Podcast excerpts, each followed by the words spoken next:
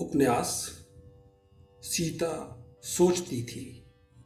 लेखक doctor Ashok Sharma. Podcast Nand Kumar तुम्हारा। प्रथम अध्याय। अयोध्या की ओर। अयोध्यापति श्री राम अपने बाहुबल से अब तक सुग्रीव और विभीषण को मिलाकर ग्यारह राज्यों किशकंधा लंका, दक्षिण कौशल मत्स्य शुंगपुर, काशी, सिंधु, सोवीर, सौराष्ट्र व अंग और बंग के राजाओं का राज्याभिषेक कर चुके थे। और ये सभी राज्य उनके मित्र राज्य थे।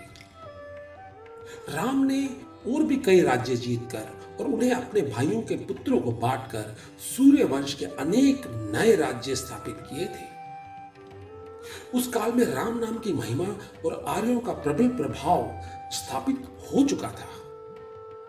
राम का व्यक्तित्व प्रभावशाली और राज्य बहुत व्यापक था।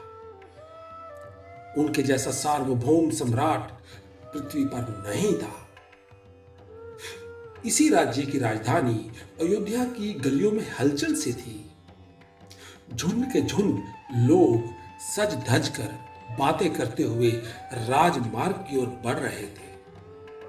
जो पैदल व्यक्तियों, रथों, घोड़ों आदि से भरा था।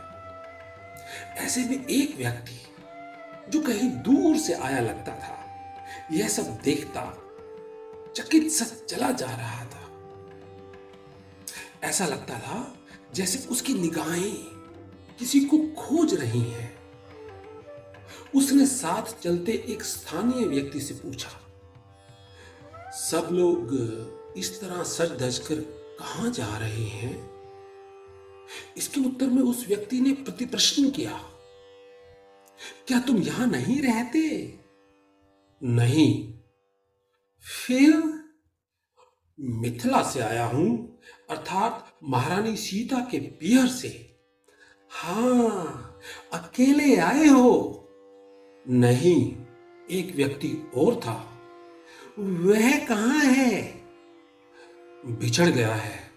उसे खोज रहा हूँ, किंतु तुमने मेरे प्रश्न का उत्तर नहीं दिया।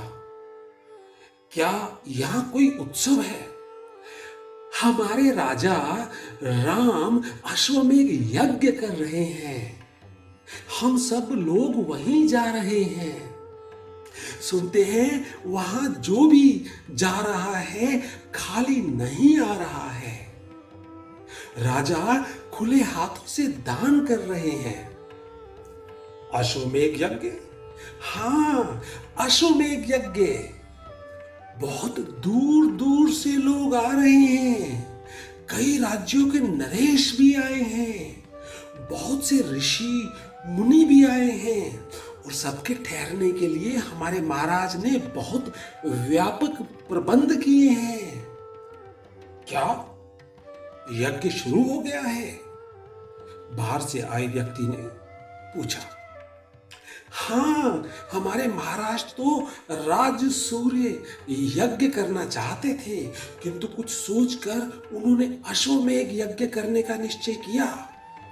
कहते हैं, अश्वमेघ यज्ञ भगवान शिव को बहुत प्रिय है। क्या? इस यज्ञ को महाराज अकेले ही संपन्न करेंगे? मैंने सुना है तुम्हारी महारानी सीता तो कहीं किसी वन में रहती है।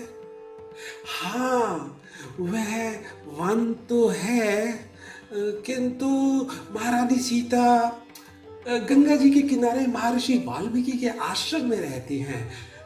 महाराज ने महर्षि वाल्मीकि को भी निमंत्रण भेजा है। वे आ ही रहे होंगे।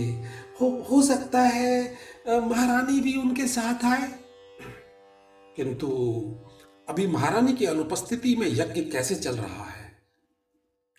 कहते हैं, महाराज ने महारानी की एक सोने की प्रतिमा बनवाकर उनके स्थान पर प्रतिष्ठित की है। किंतु तुम्हारी महारानी महल को छोड़कर आश्रम गई ही क्यों? फिर सुना है, जिस समय वे यहाँ से गई, उस समय वे गर्भवती भी थी। मिथिला से आए व्यक्ति ने कहा, देखो भाई, ये राज परिवार की बातें हैं और हम ठहरे साधारण प्रजा। अतः बहुत तो हमें नहीं पता, पर सुनते हैं कुछ लोग रावण के यहाँ रहने के कारण उनकी आलोचना कर रहे थे। उसी से दुखी होकर महारानी महल छोड़कर महर्षि वाल्मीकि के आश्रम चली गई। किंतु इसमें महारानी का क्या दोष हुआ? वहाँ तो वे विवशता में रही थी। फिर सुनते हैं रावण ने उनका अपहरण अवश्य किया था। किंतु उसने उन्हें अपने महल से दूर अशोक वाटिका में राक्षस स्त्रियों के पहरे में रखा था। और कभी भी उसने उनके साथ कोई अभद्र व्यवहार भी नहीं किया। मिथिलावासी व्यक्ति ने कहा, हाँ, तुम ठीक कह रहे हो, अयोध्या के व्यक्ति ने कहा। बातें करते करते कब राजपथ आ गया, उन्हें पता ही नहीं लगा। तब तक मिथिला से आए व्यक्ति को अपना साथी भी मिल गया था। अतः उसने स्थानीय व्यक्ति का साथ छोड़ दिया और अपने साथी के साथ धीरे धीरे बातें करते चलने लगा। तुम्हें क्या लगा? एक ने दूसरे से पूछा, मुझे लगता है अधिकांश लोग आज भी अपनी महारानी को निर्दोष समझते हैं और उनमें श्रद्धा रखते हैं। परंतु कुछ लोग कुछ उल्टी सीधी बातें भी करते हैं। तुम्हें क्या लगता है, वे लोग कौन हो सकते हैं? ऐसा लगता है उन्हें किसी ने बहका रखा है। वे दूषित भावनाओं से युक्त कुछ लालची प्रवृत्ति के लोग लगते हैं। और मेरा अनुमान है कि यज्ञ के दौरान भी कुछ विवाद खड़ा कर व्यवधान डालने की चेष्टा कर सकते हैं। चलो, यज्ञ स्थल की ओर चलते हैं।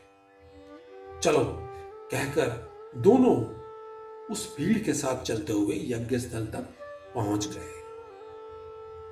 आप सुन रहे थे नंद कुमार से पहला अध्याय, अयोध्या की ओर। उपन्यास, सीता सोचती थी। जय श्री राम।